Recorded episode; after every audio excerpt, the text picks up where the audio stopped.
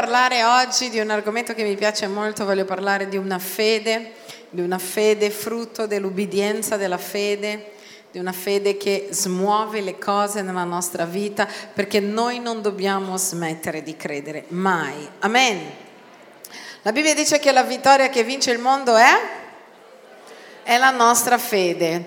Quindi sta dando già una dritta, dice la vittoria che può vincere il sistema di questo mondo è che tu continui a credere. Qualsiasi cosa succeda, tu continui a credere. Qualsiasi cosa venga, tu continui a credere. Voglio leggere con voi la lettera ai Galati al capitolo 5 dal verso 5 che dice così, poiché quanto a noi è in spirito per fede che aspettiamo la speranza della giustizia. Dite com'è, quanto a me è in spirito e per fede che aspetto la speranza della giustizia.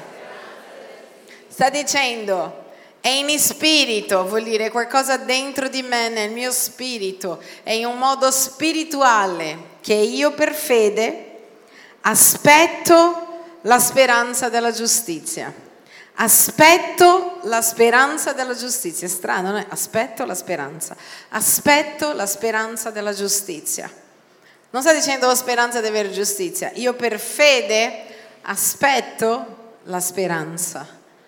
Che Dio mi fa giustizia in ogni tempo. Lui mette tutto al posto giusto. Dillo come Dio metti sempre tutto al posto giusto. Verso 6. Infatti, in Cristo Gesù non ha valore né la circoncisione né l'incirconcisione. Quello che vale è la fede che opera per mezzo dell'amore. Dite com'è? Ciò che vale è la fede che opera per mezzo dell'amore. Allora, Qua l'Apostolo Paolo sta facendo un discorso sulla circoncisione o non circoncisione. Voi sapete che tutti i bambini quando nascevano erano circoncisi, tagliavano questo pezzettino del prepulsio e quindi era un modo di dire noi apparteniamo a Dio. E chiunque facesse questo intervento, che era il segno di un'alleanza che Dio aveva fatto con Abramo, doveva ubbidire la legge. Dite com'è? Doveva ubbidire la legge. Qua Paolo sta facendo un discorso prima, lui dice non c'è bisogno che vi circoncidiate più, perché è per fede che noi entriamo a far parte delle promesse di Dio. Non è più attraverso la legge e i comandamenti, ma è per fede. E questa fede che ci porterà a rispettare tutte le altre cose. Amen. E quindi lui dice non conta più, dite com'è, non conta più se sei circonciso o non sei circonciso. Quello che conta è la quello che conta è la? Fede. E la fede agisce attraverso l'amore. Dite com'è? La fede agisce attraverso l'amore. Alcune persone pensano che questo passaggio è perché io se non amo le persone non posso avere fede.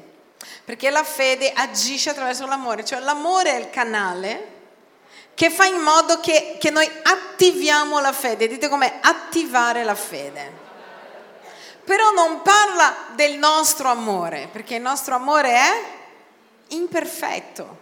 La fede agisce attraverso l'amore di Dio in noi, perché questo è un canale perfetto. Perché se no quando non riesco ad amare, allora non riuscirei neanche ad avere fede. Ma la Bibbia dice la fede agisce attraverso l'amore. Fede agisce, vuol dire che è attiva la fede. Dite com'è attiva ed è attiva attraverso l'amore gigantesco di Dio verso di noi. Quando noi non ci arriviamo con la fede, Lui attraverso il suo amore ci aiuterà. Amen. Vi do un esempio. Chi si ricorda della storia di Pietro? Pietro che vedi, pensa in un primo momento che sia un fantasma, uno che cammina sulle acque e a un certo punto Pietro riconosce che è Gesù e chiede a Gesù se poteva venire lì e Gesù gli dice ok dai Pietro, vieni anche tu. E noi sappiamo che Pietro inizia a camminare per fede. Dite com'è, inizia a camminare per fede. Cosa succede con Pietro?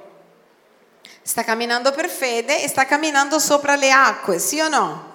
Sta camminando sopra le acque. A un certo punto, dite com'è, a un certo punto lui inizia a dubitare e inizia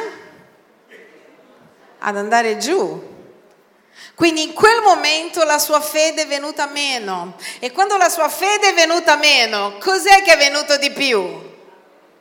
L'amore di Dio che l'ha preso mentre andava giù non l'ha fatto andare giù, anche se la sua fede in quel momento non era abbastanza forte per rimanere a galla, l'amore di Dio è venuto a supplire la sua mancanza di fede, perché la fede agirà sempre attraverso l'amore. Finché noi non abbiamo una rivelazione piena dell'amore di Dio, sarà molto difficile che noi viviamo per fede, perché la fede agisce attraverso l'amore, il suo amore che è perfetto. Se no il nostro amore, che non è perfetto, avrebbe bloccato la fede nella nostra vita, il nostro agire per fede. E quindi tu hai bisogno di una super rivelazione di quanto Dio ci ama. Se noi abbiamo una rivelazione di quanto Dio ci ama e di quanto quello che Lui dice è vero, automaticamente noi agiremo per fede, perché crederemo che tutto quello che Lui ci dice di fare, ci dice di fare per il suo grande amore verso di noi. Amen. Quindi qual è il nostro primo problema? È che a volte noi pensiamo di non avere fede, ma la verità è che a volte Dio ci chiede delle cose e noi mettiamo in dubbio quello che Dio ci chiede perché crediamo che Lui non ci ami abbastanza e forse ci sta chiedendo cose che non lo farà. Non lo diciamo, ma l'incredulità è proprio il non andare verso quello che Dio ci dice di fare. Con questa domanda, ma lo farà davvero? Ma è proprio così? Ma mi ama davvero? E quando io invece ho la consapevolezza di questo amore sovrannaturale che tutto concorre al mio bene, che Dio non mi lascia mai, che Lui è per me, non contro di me, io potrò allora camminare sopra le acque. Guardate, Pietro cosa ha avuto? Ha creduto, ha creduto che poteva farlo e ha creduto che Gesù era là davanti. La Bibbia dice che a metà strada lui dubita. Che cosa, di cosa ha dubitato? Stava dubitando che poteva camminare sulle acque. No, perché stava camminando sulle acque. Come faceva a dubitare di una cosa che stava facendo? Come faccio io a dire questo non è qui se io sono qua, sto toccando questa cosa? Quindi se io sto camminando sopra le acque, non posso avere il dubbio che posso camminare sulle acque, sì o no? Ma posso avere un altro dubbio. Chissà se lui mi prende davvero. Chissà se io invece vengo meno se Gesù mi terrà la mano. E se io affondo, cosa sarà? Invece se in quel momento c'era comunque vada, Gesù è davanti a me, lui non mi lascerà, sia che vada giù, sia che vada su, se lui mi ha detto cammina, se lui mi ha detto Pietro vieni, io vado e qualsiasi cosa succederà, lui è il mio Dio e mi salverà, ecco quello avrebbe tenuto Pietro a galla. Amen non ha avuto paura di annegare o di non camminare sulle acque, ha avuto paura che succedesse qualcosa che Gesù non fosse lì per lui.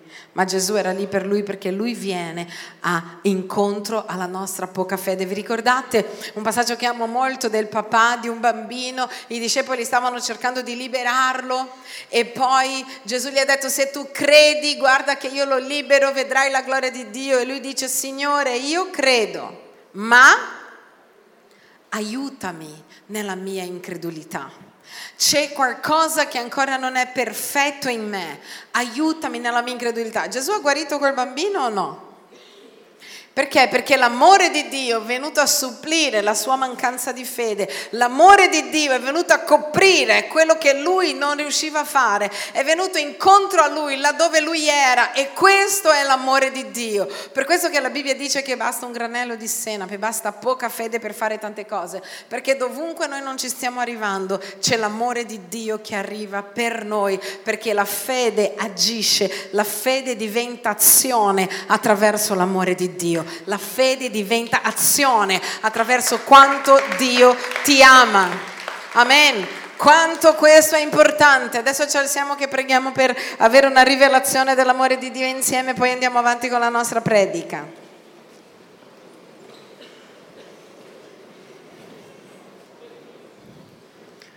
Io vorrei chiedere al gruppo di Lode di venire qua. Io vorrei pregare oggi con te con me perché potessimo avere una rivelazione più profonda dell'amore di Dio. Sapete, quando noi ci siamo convertiti, io non so quante persone conoscono già Gesù qui, però se c'è qualcuno che è qua oggi per la prima volta, io voglio dirti questo. Il motivo per il quale abbiamo lasciato le nostre vite, quello che facevamo prima, il motivo per il quale abbiamo deciso di vivere per Dio, sia che continuiamo a fare un lavoro, sia che ormai lavoriamo, siamo missionari o lavoriamo solo per Lui, è che abbiamo avuto la rivelazione dell'amore di Dio. Cioè abbiamo scoperto che c'era qualcuno che ci amava al di là dei nostri limiti, al di là dei nostri errori. Quando tu trovi qualcuno che ti ama follemente, al di là dei tuoi limiti, al di là dei tuoi errori, e tu lo conosci, tu vuoi vivere per sempre con quella persona perché tu conosci i tuoi limiti e i tuoi errori. E questo amore completamente incondizionato di Dio verso di noi è ciò che ha cambiato tutto. Però sapete cosa succede dopo un po' di tempo che le persone conoscono Gesù? All'inizio quando tu conosci Gesù e fai esperienza del suo amore, non lo so, basta che una persona ti tocchi e dice prego per te, già piangi. Sì. Ricevi una parola da parte di Dio, qualsiasi essa sia, anche solo ti voglio bene. Mi ha detto che mi vuole bene. C'è una veglia di preghiera e noi diciamo corriamo la veglia, c'è la cosa, facciamo questa cosa, c'è la cellula, andiamo, c'è il gospel, non posso mancare. E poi passa del tempo e noi incominciamo a darci delle scuse dicendo è perché adesso ho più conoscenza. Usiamo quest'altra menzogna, guarda che bella menzogna. È perché adesso sono più maturo nella fede Prima io ero meno maturo, meno matura e quindi tutto mi entusiasmava. Ma adesso che sono un po' più maturo, un po' più matura, sì, lo guardo un po' con conoscenza e incominciamo a diventare critici invece di essere persone che hanno fede. Quante persone sono qua che oggi sono critiche davanti a un miracolo, davanti a una preghiera? Tu sei là che invece di dire wow, Dio sta agendo, tu inizi a dire vediamo se è Dio. È come se Dio dovesse adesso provare delle cose. E sapete cosa incominciamo ad avere? Un occhio critico invece di avere un occhio profetico. E questa mattina io voglio pregare che Dio ci ridia un occhio profetico invece di un occhio critico. L'occhio profetico è quello pro- profetico, la parola profetico vuol dire proferire parole nel nome di Dio. L'occhio profetico è quello che sta guardando tutte le cose aspettando che Dio parli in ogni circostanza. Non che Dio parli solo quando è in chiesa, è una persona che mentre guarda un film che non è cristiano, c'è quella frase e sta aspettando che Dio gli parli attraverso quella frase. È una persona che sta sentendo una canzone e quella canzone diventa la tua canzone cristiana. Io mi ricordo anni fa, ero a casa del pastore di Andrea da poco che che c'erano, non so, Bocelli che veniva fuori. Io mi ricordo che ho sentito quella canzone, sai, con te partirò. Ragazzi, ho pianto quattro ore pensando che sarei andata in missione con Dio. Sì, Signore, già mi vedevo con le valigie ed era una canzone che, che, non c'entrava niente con Dio. Ma quando tu hai gli occhi profetici, tutto c'entra con Dio. Sia che io mangi, sia che io non mangi, qualsiasi cosa io faccio, sia che lavoro che non lavoro. Paolo dice io lo faccio come per il Signore. L'occhio profetico è quello che aspetta che Dio ti parli in ogni momento. Invece l'occhio critico è quello che aspetta che qualcuno cada, che sia tutto sbagliato per dire adesso, adesso io ho più fede. L'occhio profetico è quello che vedi le cose spirituali, l'occhio critico che dice ma vediamo se veramente questa cosa è una cosa spirituale. E noi usiamo questa menzogna e diciamo no è che adesso io sono maturo. E invece la Bibbia dice che noi dobbiamo essere come bambini, non dice che dobbiamo essere solo come maturi. La Bibbia dice che il nostro occhio deve essere quell'occhio semplice, quell'occhio che crede a tutto, una fede semplice. E meglio uno dice ma prima ero più innocente, meglio, va bene lo stesso. Dio vuole sì, siamo persone mature. Quando ero bambino facevo cose da bambino, adesso che sono un uomo faccio cose da uomo, ma l'Apostolo Paolo sta parlando nel modo di amare. Non sta parlando nel modo di credere. Nel modo di credere noi dobbiamo continuamente ad essere quelle persone che camminano per fede come dei bambini. Che se Dio dice A, il suo A è A e noi non mettiamo in dubbio e noi continuiamo sempre a criticare. E la mia preghiera oggi è che tu e io possiamo tornare, possiamo guarire dal nostro occhio malato, dal nostro occhio critico e torniamo a avere occhi profetici. Un occhio profetico fa in modo che anche quando vede un cartone animato, io quando mi sono convertita avevo una grande difficoltà di piangere anche se ero piccola, mi sono convertita a 13 anni. Avevo difficoltà di piangere perché avevo deciso che io ero forte, non lo so, avrò avuto 7 anni quando ho deciso che io ero forte, una bambina forte non piangeva. E mi ricordo che mia madre quando ci portava tipo in quell'angolino per picchiarci, per quando facevamo qualcosa, mia sorella più grande gridava prima ancora che le arrivasse una manata.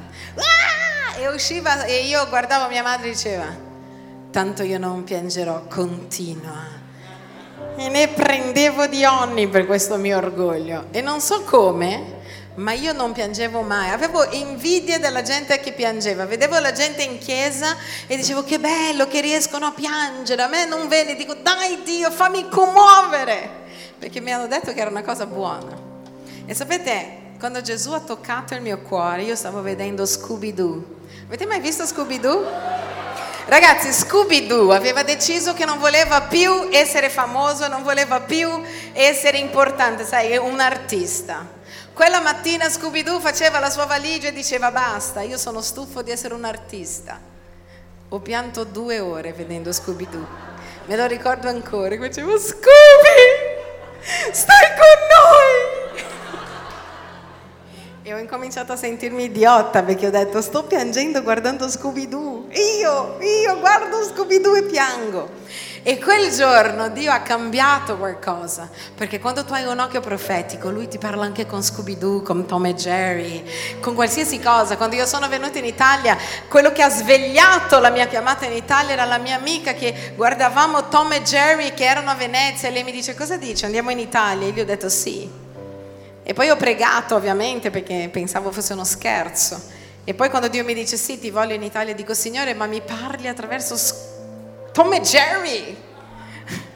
E io ho capito che Dio, quando noi abbiamo gli occhi profetici, tutto ci parla di Dio. Tu cammini per la strada e tu vedi una scritta. C'era una ragazza nella nostra chiesa che era nel gruppo di Lode, la Rosi, oggi vive a Rio de Janeiro e lei stava pregando, Signore devo rimanere nel gruppo, devo uscire, devo servire da un'altra parte, cosa devo fare? E lei dice che sale sul tram e c'è scritto così, esci dal coro. E lei sapeva che quell'esce dal coro non era messo lì a caso, ma era messo lì per lei. Abbiamo un altro ragazzo che oggi vive in Svizzera con sua moglie, che era qua, frequentava la nostra chiesa, che diceva, Signore, devo sposarmela o no? Dimmi, io voglio sapere. Stava pregando e apri la finestra della, di casa sua e c'era l'outdoor davanti alla sua finestra. Sì, è lei. Perché chi cammina con Dio tutto parla di Dio. Le pareti parlano di Dio, gli Scooby-Doo del mondo parlano di Dio. E Dio vuole che noi torniamo a questa fede, una fede che vede la sua presenza in qualsiasi posto, in qualsiasi luogo. Questa fede semplice, autentica, immediata, senza troppe storie. Mentre noi siamo abituati a vivere nel criticismo. E l'Italia anche per la sua storia è bravissima a fare questo. Ma noi non abbiamo una cultura italiana, noi dobbiamo avere la cultura del regno e nella cultura del regno noi siamo come bambini, nella cultura del regno noi siamo creduloni e noi crediamo nel nostro Dio così com'è, senza dubitare, senza farci troppe domande, perché se Lui ha detto, Lui lo farà. Amen. Io voglio invitarti ad alzare le tue mani e a iniziare a dire Signore Gesù. Io voglio darti la mia testa, il mio cervello, non vuol dire che non lo userò. Certo che lo userò, Dio, ma io non voglio più criticare nessun tipo di movimento del tuo spirito. Io voglio ascoltare una predica e portare a casa sempre qualcosa per me, anche se ho sentito un milione di volte quella parola, anche se leggono mille volte lo stesso versetto. Se io avrò gli occhi profetici, io guarderò e aspetterò che tu mi parli, indipendentemente dall'uomo, dalla donna, dalla musica dall'ambiente, perché tu sei Dio. Io ti dono oggi il mio criticismo e voglio dirti, Signore, che non lo voglio più avere. Non voglio più vivere criticando e controllando se una cosa è buona o non lo è, perché ho già lo Spirito Santo dentro di me e quando una cosa non sarà buona sarà lo Spirito Santo a dirmelo. Questa è la differenza tra la legge e la grazia nella legge loro controllavano tutto per vedere se era giusto o sbagliato. Nella grazia È la legge dello spirito. Tu non devi vivere controllando le cose. Quando una cosa è sbagliata, lo Spirito Santo te la fa comprendere. Quando una cosa è giusta, lo Spirito Santo te la fa comprendere. Così che tu puoi vivere libero dal criticismo. Puoi vivere completamente libero. Puoi dire io vado dritto e se una cosa non sarà buona per me, Dio mi fermerà e mi dirà non farlo. Io vado dritto e se una cosa è buona per me, Dio mi fermerà e mi dirà vai. E questo vuol dire vivere nella legge della libertà, essere completamente liberi da ogni giudizio, aspettando che sia lo Spirito Santo a bloccarci o a farci andare avanti. Noi non vogliamo più, Signore, questa scusa della maturità. Noi vogliamo dire invece che non vogliamo più il peggiore orgoglio che è l'orgoglio del sapere Prima non sapevamo tanto, adesso magari abbiamo letto la Bibbia tante volte e diciamo adesso io so tutto e quando noi abbiamo detto che sappiamo tutto allora sì che non abbiamo capito niente. Perché proprio quando comunque siamo lì e sappiamo che c'è un abisso di conoscenza, di ricchezza, di intelligenza in te, che anche quando leggiamo e sappiamo e andiamo in mille conferenze, la prossima è sempre la migliore quella che arriverà è quella che mi alimenterà, alimenterà come io non sono mai stata alimentata nella vita. Oh mio Dio, metti la tua mano nei tuoi occhi e inizia a dire guarisce i miei occhi critici e dammi occhi profetici, occhi che vedono le cose di Dio dovunque siano, anche laddove non c'è niente riesci a vedere la tua mano e la tua potenza. Anche nelle cose più piccole e più strane riescono a comprendere il tuo movimento. Oh Signore, io prego per le mie orecchie spirituali, dammi orecchie profetiche che aspettano di ascoltare la tua voce in tutto quello che udiamo e non la voce della nostra critica che ci consuma, che ci ruba la fede innocente ed è con la fede innocente, semplice, che noi continueremo a credere nel tuo amore per noi. Metti la tua mano nel tuo cuore come un simbolo, sappiamo che è nella testa il cuore, lo spirito. E inizia a dire, Signore Dio, dammi oggi uno spirito di rivelazione e di sapienza. Rivelami il tuo amore. Rivelami quanto mi vuoi bene. Molte volte io penso perché sbaglio ancora che il tuo bene non arriva tanto. Signore, continuiamo a pensare ai nostri errori e pensiamo che non valiamo tanto perché la nostra fede non è buona abbastanza. A volte abbiamo fede, ma la nostra fede non riesce ad arrivare a livelli così alti come pensiamo che dobbiamo avere e ci mettiamo una, ma- una maschera dell'ipocrisia, facendo finta che crediamo quando non crediamo, perché a volte siamo limitati. Eppure abbiamo vissuto così tante cose con te, Dio.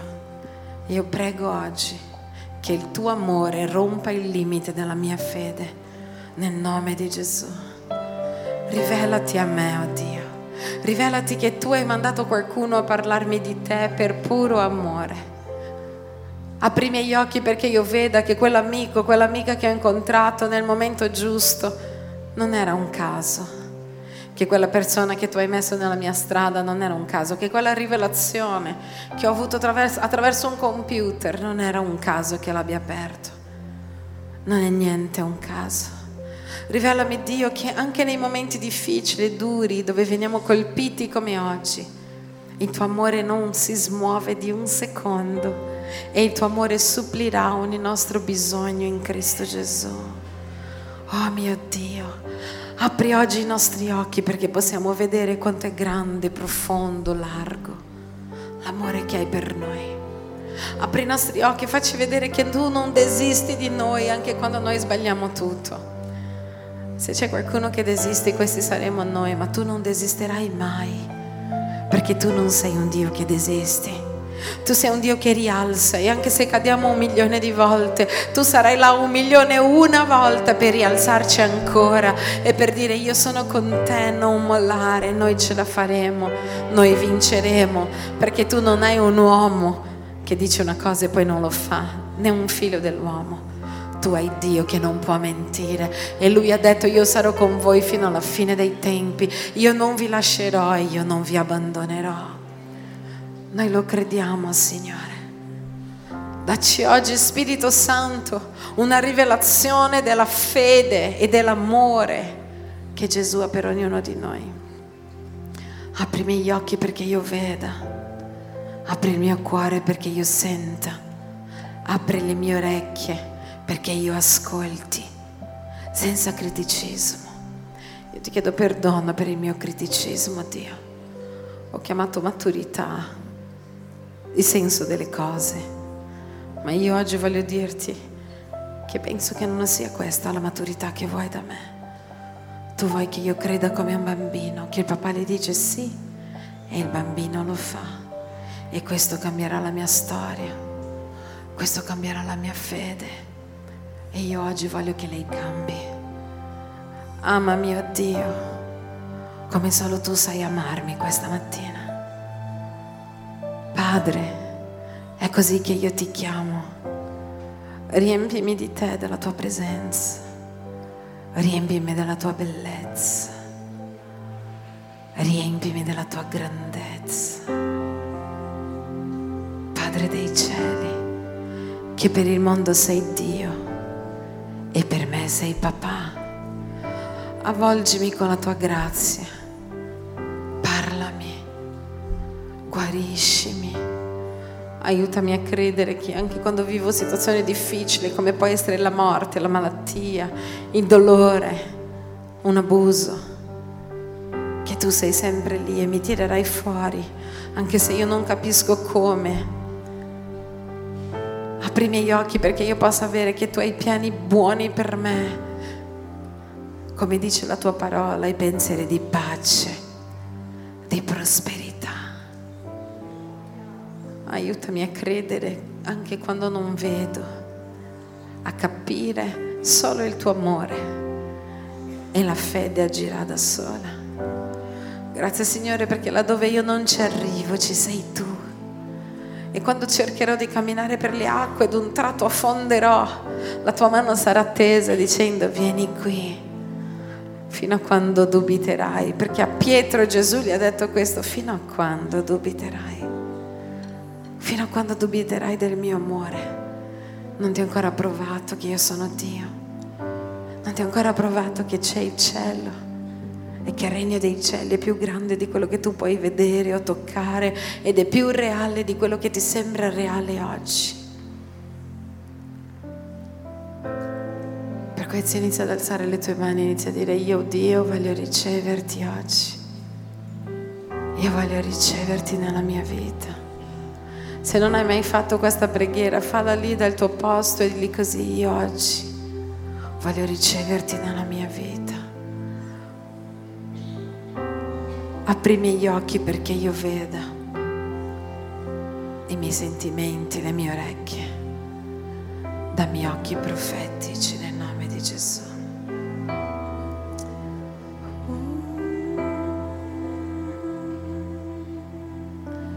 E quando la mia fede non mi aiuta, tu mi aiuterai.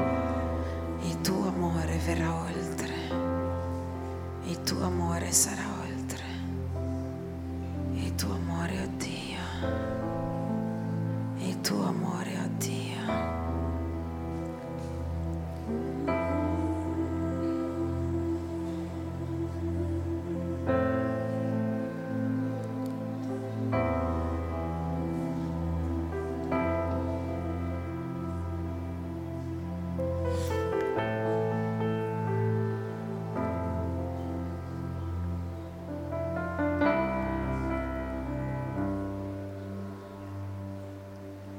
La Bibbia dice, vorrei leggere con te, poi accomodarti, stai qua, gruppo di lode che pregheremo ancora.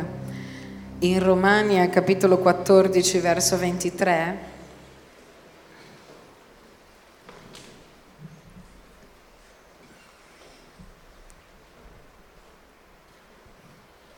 Dice così, ma chi ha dei dubbi riguardo a ciò che mangia è condannato perché la sua condotta non è dettata dalla fede e tutto quello che non viene dalla fede è peccato. Dite com'è, tutto quello che non viene della fede è peccato. Allora qua l'Apostolo Paolo sta parlando di alcune persone che hanno dubbi riguardo a ciò che mangiano.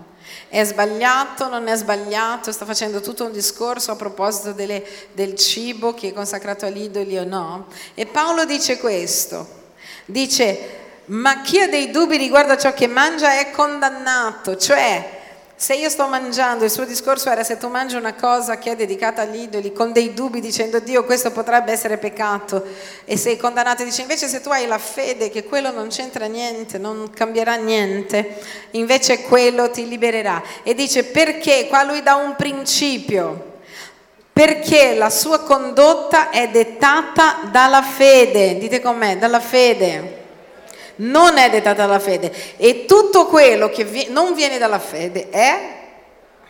Allora ti spiego che cosa vuol dire Paolo.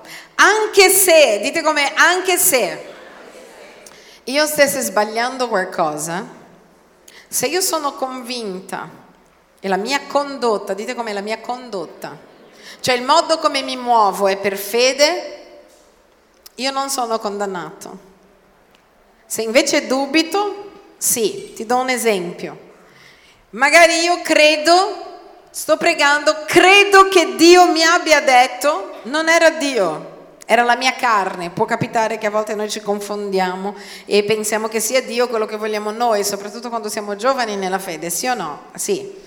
Facciamo che io penso che Dio mi dice di andare a Parigi ad aprire una chiesa e facciamo che non era Dio, ma è perché mi piace molto Parigi, mi piace molto il francese. Mi piace così tanto che immagino e mi sono fatta dire, dico no, no, è Dio che ha messo nel mio cuore perché il mio desiderio è tanto grande, ma non è Dio. Se io mi muovo, vado fino a Parigi e faccio questo per fede, dite com'è per fede. Fede è una convinzione, una certezza. Anche se non era Dio, in quello non c'è condanna, che vuol dire che Dio mi salverà era dettato dal mio sentimento, ma io pensavo, credevo che fosse Dio. Se invece io lo faccio non credendo che è Dio, allora lì dice lì sei condannato perché non, non, stai agendo, non ti stai muovendo per fede. Che cosa vuol dire questo passaggio meraviglioso? Tutto quello che non viene dalla fede è peccato. Sappiamo che la parola peccato vuol dire non raggiungere l'obiettivo. E sta dicendo ogni volta che ti muovi per un interesse.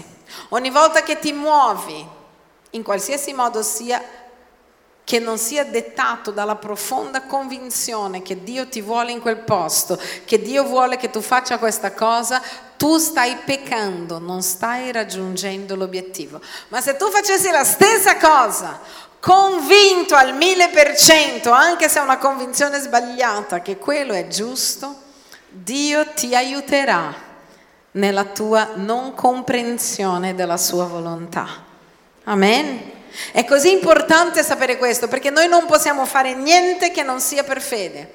Anche gli errori devono essere fatti per fede. Ho sbagliato, era la mia carne, non, dovrebbe, non doveva succedere, è successo, ma ho sbagliato credendo che fosse Dio. Perché? Perché tutto ciò che non viene dalla fede è sbagliato. Sta dicendo, per qualsiasi movimento tu faccia nella tua vita, per qualsiasi sentimento sia, che non sia dettato dalla profonda convinzione di fede, in quel momento tu stai sbagliando. Quindi tutto quello che noi facciamo dobbiamo fare perché ci muoviamo, perché Dio dice. O lo dice nella Bibbia o l'abbiamo creduto noi. È ovvio che quando noi pensiamo, sto parlando del movimento di andare a Parigi, per questo ci sono le autorità spirituali nella nostra vita, che sono persone che magari hanno un po' più di esperienza e ci parleranno. Amen e ci diranno guarda nell'esperienza che ho penso che questo non sia buono e noi valuteremo per non sbagliare. Amen. E anche questo è importante perché l'ubbidienza cammina con la fede. Ho ripostato un post di John Bevere di questi giorni bellissimo, dove lui ha tratto da questo libro che si chiama Undercover, sotto copertura, parla della copertura spirituale. E lui dice questo, dice è impossibile che noi non valutiamo la nostra fede in, insieme all'ubbidienza, perché se noi siamo persone ubbidienti, Questo dimostrerà la nostra grande fede. Non c'è una persona che abbia fede che non sia ubbidiente. Perché? Perché se io ho fede in Dio e nella sua parola, la sua parola cosa dice dell'ubbidienza? Che noi dobbiamo essere ubbidienti a Dio e dobbiamo anche essere sottoposti alle nostre autorità spirituali. Quindi se io credo in Dio, in tutta la sua parola, per forza io mi muovo in questo modo. Amen. Per forza io andrò a parlare, a confrontarmi con le persone, con le autorità spirituali che Dio ha messo nella mia vita. Perché? Perché io credo nella sua intera parola e non solo in ciò che mi conviene. Amen. Ma qualsiasi cosa faccia, lo faccio per il Signore. Pastore, ma in questo caso, per esempio, questa persona vuole andare a Parigi, non c'è scritto nella Bibbia, c'è scritto nella Bibbia vai a Parigi, in Francia? Non c'è scritto nella Bibbia. Quindi io mi confronto con la mia autorità spirituale, con il mio mentore, e quella persona mi dice, guarda, non so, forse non deve andare a Parigi. Perché? Perché non lo so, l'anno scorso voleva andare a Barcellona, prima voleva andare in Africa, prima dell'Africa voleva andare in Brasile, adesso vuole andare a Parigi. Forse sei una persona molto emotiva, ogni volta che vai in una città torni volendo vivere lì. Vi è capitato questo? A me capita sempre. Io ogni vlog dove vado dico che bello, vorrei vivere qui. Fisso. Già inizio a vedere le chiese, aprirò, farò, poi non lo faccio perché so che è solo la mia, eh, la mia emozione di essere una nazione, la mia passione per incominciare cose dallo zero. Però so che non lo è. Una volta sono andata a predicare negli Stati Uniti ed ero tipo mi hanno dato una camera tipo mille metri quadri di camera avevo questo, sapete gli americani sono già esagerati. Avevo questa specie di cosa gigante. Avevo gente che mi veniva a prendere con la macchina guardie del corpo era troppo, ero VIP ed ero lì prima quando sono arrivata lì io camminavo in ginocchio dicendo signore dalla, dalle misure della stanza questi pretendono tanto da me salvami Questa era la mia prima preghiera, in ginocchio dicevo ti prego salvami. Avranno, non so cosa vogliono, comunque salvami. E devo dire che Dio mi ha salvato, è stato davvero molto importante, molto profetico, molto movimento dello Spirito Santo. Però era così tutto facile, perché tu sai che quando tu sei in una nazione o in un luogo dove ci sono tanti credenti è tutto più facile, sì o no? Non so quante volte sei andato, io mi ricordo una volta che vado in Brasile, mi siedo e c'è questa persona con una maglietta scritta tipo queste nostre, sai, Gesù ti ama. Ciao, e dico, sei credente? Sì, vieni nella mia chiesa oggi, che bello. O camminavamo per la strada cantando una canzone, na, na, na, na, era una canzone che diceva tu hai valore, lo Spirito di Dio abita in te, tu hai valore e l'altro cammina dall'altra parte perché lo Spirito di Dio abita dentro di te e tu dici che sogno è questa roba? Eh? E quindi ero in questo posto, c'è la radio cristiana e l'altra radio cristiana, e quelli sono cristiani, sono tutti cristiani, e ci sono mille chiese, quella 50.000, che bello! E tu dici, ma perché devo tornare in un posto dove dico ciao Gesù ti amo? E dici, Gesù cosa? Quindi ti viene un po' da dire, ma non era per i millimetri quadri, anche se non facevano schifo, però così semplice, che bello, che facile, mi sembrava così facile, tutto aperto. E io mi ricordo che proprio in questo giorno dovevo tornare in Italia e dico, Dio, ma forse rimango in America. E che bello. Poi tu sai, in America ci sono così tante chiese che hanno bisogno anche di pastori che ti offrono di ogni, no? soldi, casa. E dicevo, ci avrò tutto. Tanto evangelizzare è uguale, no Dio? Nel senso, persone sono persone, poi si parlano francese, inglese, a te che ti importa? Sempre gente è. E, e, e, niente, dovevo andare via, allora vado il pomeriggio, avevo questo pomeriggio libero, partivo il giorno dopo e dico, sai cosa faccio? Vado al cinema. Non c'è niente di meglio che andare negli Stati Uniti e prendere una roba così di popcorn col burro, dire ingrasserò 3 kg oggi, ma me lo merito perché ho predicato vari giorni. E allora guardo e dico, vabbè, vediamo che film c'è. E c'era uno che neanche sapevo, c'era solo uno in quell'orario. Ho detto, vabbè, entro in questo. Si chiamava Letters from Juliet. Chi ha mai visto questo film? Chi sa che questo film parla dell'Italia dall'inizio alla fine? Cioè io non lo sapevo, quindi mi siedo e dico vabbè sarà uno di quei romantici, tu, vabbè, non importa, tanto mi interessava mangiare i popcorn e rilassarmi. Ragazzi mi siedo e incomincia Verona, la Toscana, Gli italiani, io inizio a piangere, dico non è giusto però, non è giusto che l'unico giorno libero, va bene torno, torno. Questo per dire che molte volte noi siamo presi dalle nostre emotività e dai nostri entusiasmi e quindi dovunque andiamo sembra che questo sia un posto bellissimo per vivere, eccetera, ma poi noi torniamo nelle cose di Dio. Amen.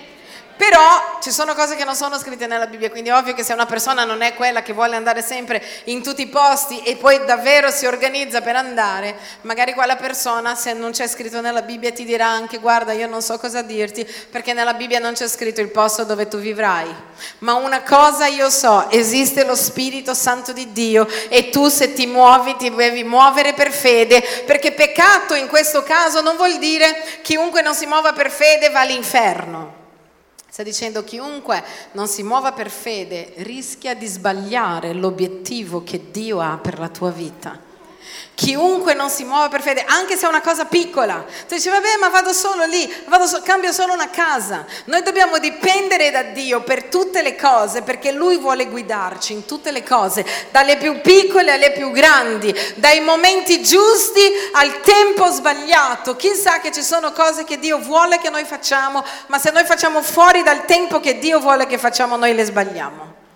C'è un tempo per ogni cosa. Mi ricordo un pastore amico nostro che anni fa era venuto dal Canada per predicare in Italia e ha detto, pastore Rosling, tutte le porte si chiudevano.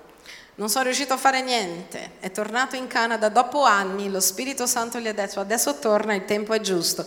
È tornato e tutto funzionava, ha aperto la chiesa e Dio gli ha fatto prosperare. Quindi la sua chiamata era giusta, ma lui stava muovendo nel tempo sbagliato. Come faremo noi a sapere i tempi giusti? Dipendendo dallo Spirito di Dio, ascoltando la voce di Dio e muovendoci sempre per fede, sempre in accordo con quello che Dio mette dentro di noi, una certezza profonda che ci fa muovere o ci fa fermare in accordo con quello che Dio ha per ognuno di noi. E quando tu hai aperto il tuo cuore a Dio, sappi la Bibbia dice che tutti, là in Romagnotto, tutti i figli di Dio sono guidati dallo Spirito di Dio. Tutti coloro che un giorno hanno aperto la vita, il cuore a Gesù e l'hanno accettato, l'hanno invitato nel proprio cuore come il proprio Signore e Salvatore, tutte queste persone possono ascoltare Dio. Per questo non prendere mai una decisione, mai perché quella è troppo bella, perché a volte quello che sembra troppo bello è solo una, una deviazione del diavolo per toglierti dalla volontà di Dio. Qualsiasi cosa tu faccia, fai sapendo e avendo la convinzione che Dio che vuole che tu sia lì in quel momento, in quel luogo, facendo quella cosa nell'epicentro della volontà di Dio. Chi è nell'epicentro della volontà di Dio? Tutto funziona nella propria vita. Quindi noi dobbiamo essere lì e dobbiamo camminare, ma e se non ho capito, fai almeno quello quello che tu credi di aver capito. Amen. Almeno analizza le cose davanti a Dio, perché non tutte le proposte buone sono da Dio. Chissà che il diavolo quando non può fermare spinge.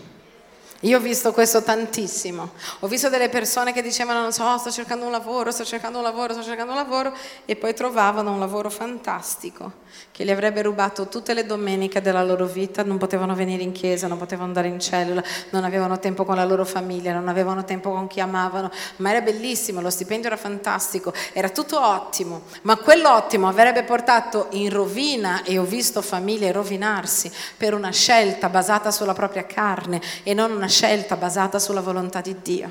Chissà che molte volte le proposte sono ottime, ma non è nella volontà di Dio. Anni fa è venuto un signore e mi ha detto, Pastore Rosling, tu sai quanti americani vengono a sposarsi in Italia? Io ho detto tantissimi. Ha detto, c'è un'agenzia che mi sta chiedendo un pastore per fare tutti i matrimoni americani, ti pagherebbero molto bene. Ogni matrimonio dai 500 a 1000 euro, ci sono due o tre ogni fine settimana. E io guardate ho detto, non sono in vendita. Non potevo fare una cosa così. Avrei dovuto sposare gente che non conoscevo, che non sapevano se convivevano, convivevano solo perché erano americani e avevano soldi, solo perché sono un pastore, no. Quante persone sono arrivate qua dicendo pastore, ho l'azienda X, l'assicurazione non so cosa, guarda facciamo così che tutti quelli della chiesa vengono, si iscrivono e la chiesa guadagna. E chi è venuto nel mio ufficio per fare questo sa che gli ho detto mi dispiace, la Chiesa non è un commercio. Tutto quello che noi vendiamo qua è per reinvestire nella Chiesa, nelle missioni, nel sociale, la libreria e tutto quello noi reinvestiamo nella vita delle persone. Questo non è una casa di commercio. Pensate che sia facile, a volte loro arrivano con grandi proposte. Se tu fai questo, non è un commercio. Amen. Ci sono cose che sembrano belle, ma che ci deviano da essere persone che camminano secondo Dio. Noi non siamo invendibili perché noi siamo i suoi figli, noi non siamo in vendita e la Chiesa non lo è. Però alcune cose sembrano belle, ma non tutto quello che brilla è oro. Tua madre ti diceva questo, tuo padre? Non tutto quello che brilla è oro, Dio alla persona che è vicino a te, non tutto quello che brilla è oro. A volte però è oro, amen, a volte però è da Dio. E se è da Dio, gloria a Dio, entra in quello, se tu farai la volontà di Dio, se quello che smuove il tuo cuore è fare la volontà di Dio, al di sopra di ogni cosa ci sarà prosperità e grazia. Ma tutto quello che non è frutto di convinzione è peccato, ti porterà a sbagliare. Amen. L'ultima cosa, leggiamo insieme Matteo al capitolo 28, quando Gesù stava salutando tutti, dal verso 16, Gesù dice, Quanto agli undici discepoli, essi stavano in Galilea sul monte che Gesù aveva loro designato e vedutolo adorarono, alcuni però dubitarono. Dite com'è? Alcuni però dubitarono. Chi era là insieme? Gli undici, non c'era Giuda. Degli undici, tutti hanno creduto? No, la Bibbia dice, andarono in Galilea sul monte che Gesù aveva disegnato loro e vedutolo, dite com'è vedutolo. Quindi lo stavano vedendo, vedendo con gli occhi normali, naturali. E dice, l'adorarono, alcuni però dubitarono. Questo vuol dire che non sempre basta vedere perché tu creda. Molte persone dicono se vedo credo, questo non è vero. C'è molta gente che ha visto la gloria di Dio nella propria vita e continua a non credere, che ha visto il movimento di Dio e continua a non credere. Dì alla persona che è vicino a te, non basta vedere. Vedutolo, avevano già vissuto con Dio, vedutolo, alcuni però dubitarono. E Gesù avvicinandoli parlò loro dicendo, ogni potere mi è stato dato in cielo e sulla terra, andate dunque, fate i miei discepoli, tutti i popoli, battezzandoli nel nome del Padre, del Figlio e dello Spirito Santo, insegnando loro a osservare tutte quante le cose vi ho comandate. Ed ecco io sono con voi tutti i giorni sino alla città presente. Gesù ha corretto quelli che non hanno creduto? No, se ne è fatto un baffo. Avrebbe potuto dire, va bene, allora voi sette avete creduto, andate per tutto il mondo. Ha detto c'erano altri discepoli, non era chi, gente chiunque, che era lì e che in quel momento, pur vedendo Gesù, non ci stavano credendo. Ma Gesù non ha un problema con la nostra mancanza di fede, sì con la nostra attitudine. Pur avendo dubitato, loro erano ancora lì sono rimasti ancora lì ad ascoltarlo. Anche quando ci sono dubbi nella tua vita, rimani fermo dove sei, continua ad ascoltare Dio, non lasciare la fede, non lasciare la chiesa, non lasciare la tua cellula. A volte arriva l'incredulità, ma l'importante è che anche quando l'incredulità arriva nella tua testa, tu rimanga lì alla presenza di Dio e se tu rimani alla presenza di Dio, vedrai che lui farà cose grandi con te, come ha fatto con tutti gli undici, perché la Bibbia dice che tutti gli undici hanno fatto quello che Gesù gli ha detto di fare. L'importante è non andare via mai, non spostarti dalla casa di Dio, non spostarti dalle cose di Dio solo perché in quel momento la tua fede fa degli scherzi con te, anche se tu hai già visto la sua gloria. Amen. Esponiti alla sua presenza. E lui ha detto, ogni potere mi è stato dato in cielo, andate, fate discepoli, battezzateli. Noi sappiamo che in Marco 16 Gesù gli dice di più, dice imporrete le mani sugli ammalati questi a chi Gesù ha detto questo? Ok, quante persone trovano un ammalato e impongono le mani a loro? Perché noi non imponiamo le mani a tutti gli ammalati che troviamo? Te lo dico io perché. Perché noi diciamo, e se poi non guarisce? C'è scritto nella Bibbia, fallo solo quando tu hai fede. C'è scritto vai e quando vedi un ammalato imponi le mani e loro guariranno. E io voglio dirti una cosa, quanto più noi ubbidiamo a Dio e facciamo quello che Dio dice a noi di fare, più il Signore stesso onorerà la nostra fede. Perché tu non devi avere fede nel se guarirà o meno, tu devi avere fede nella parola che Dio ha detto. E se tu credi che quello che lui dice è vero, non importa. Pastore, ho imposto le mani a 20, sono morti, li ho spediti tutti in paradiso. Nessun problema, sono fatti di Dio, tu devi essere là e devi imporre le mani e devi dire Dio lo faccio per ubbidienza, Signore mi hai detto di fare, io lo faccio, Dio mi hai detto di fare, io lo faccio. Perché questa è la fede di un bambino ed è la fede di un bambino ubbidiente, non è una fede che pensa, è una fede che agisce, credendo che l'amore di Dio supplirà ogni tua mancanza di fede, l'amore di Dio ha supplito ogni mancanza di fede di alcuni degli undici che pur vedendolo non riuscivano a darsi pace non, e pensavo non è possibile che sia ancora lui. Ma l'amore di Dio e la fede di Dio in noi ha fatto sì che questi uomini facessero dei miracoli. Potete immaginare, loro non credevano in Gesù, ma Gesù continuava a credere in loro. Le, Gesù non ha guardato la loro incredulità, ha detto ragazzi non importa, vi dico andate per il mondo, battezzate, guarite gli ammalati, evangelizzate, anche se loro stavano venendo meno, Gesù non viene mai meno, il suo amore non viene mai meno e lui ha continuato a credere così tanto in loro finché anche loro hanno incominciato a credere perché la storia dice che ognuno di questi undici dovunque sono passati hanno evangelizzato evangelizzato, hanno fondato chiese, hanno predicato, hanno guarito, tutti loro e Dio si è usato di coloro che avevano creduto al momento e anche di coloro che avevano avuto una debilità nella loro fede. È molto importante che tu sappia che Dio crede in te, smetti di squalificarti, smetti di dire io non sono abbastanza, smetti di dire io non so se ci arrivo, perché la verità è che Lui ci arriverà attraverso di te. L'unica cosa che Dio vuole è che tu rimanga fermo nella fede, che tu faccia quello che Lui ti dice di fare tutto il resto avverrà. È così che la nostra fede crescerà giorno dopo giorno. Amen. Ogni volta che tu lo fai, tu stai crescendo in questo. Ogni volta che tu lo fai, tu lo stai crescendo in questo. Ogni volta che tu hai ubbidito a Dio, la tua fede continua a crescere, continua a esercitarti. Perché? Perché tutti noi abbiamo una porzione di fede. La Bibbia dice che a ciascuno è stata data una porzione di fede. Tutti noi abbiamo la stessa possibilità. Dite com'è, tutti noi abbiamo la stessa possibilità, solo che alcuni si esercitano e la, altri no. Alcuni ogni volta che vedono un ammalato vanno lì, posso pregare per te? Altri dicono no. E quello che ogni volta dice prego per te, inizia a fare muscoli, muscoli, muscoli, muscoli. E quando tu apri gli occhi, quella persona ha molta più fede di quanto puoi avere tu in quello perché si è esercitata nella sua fede. Dio dà una porzione ad ognuno di noi, sta a noi esercitarci. Amen.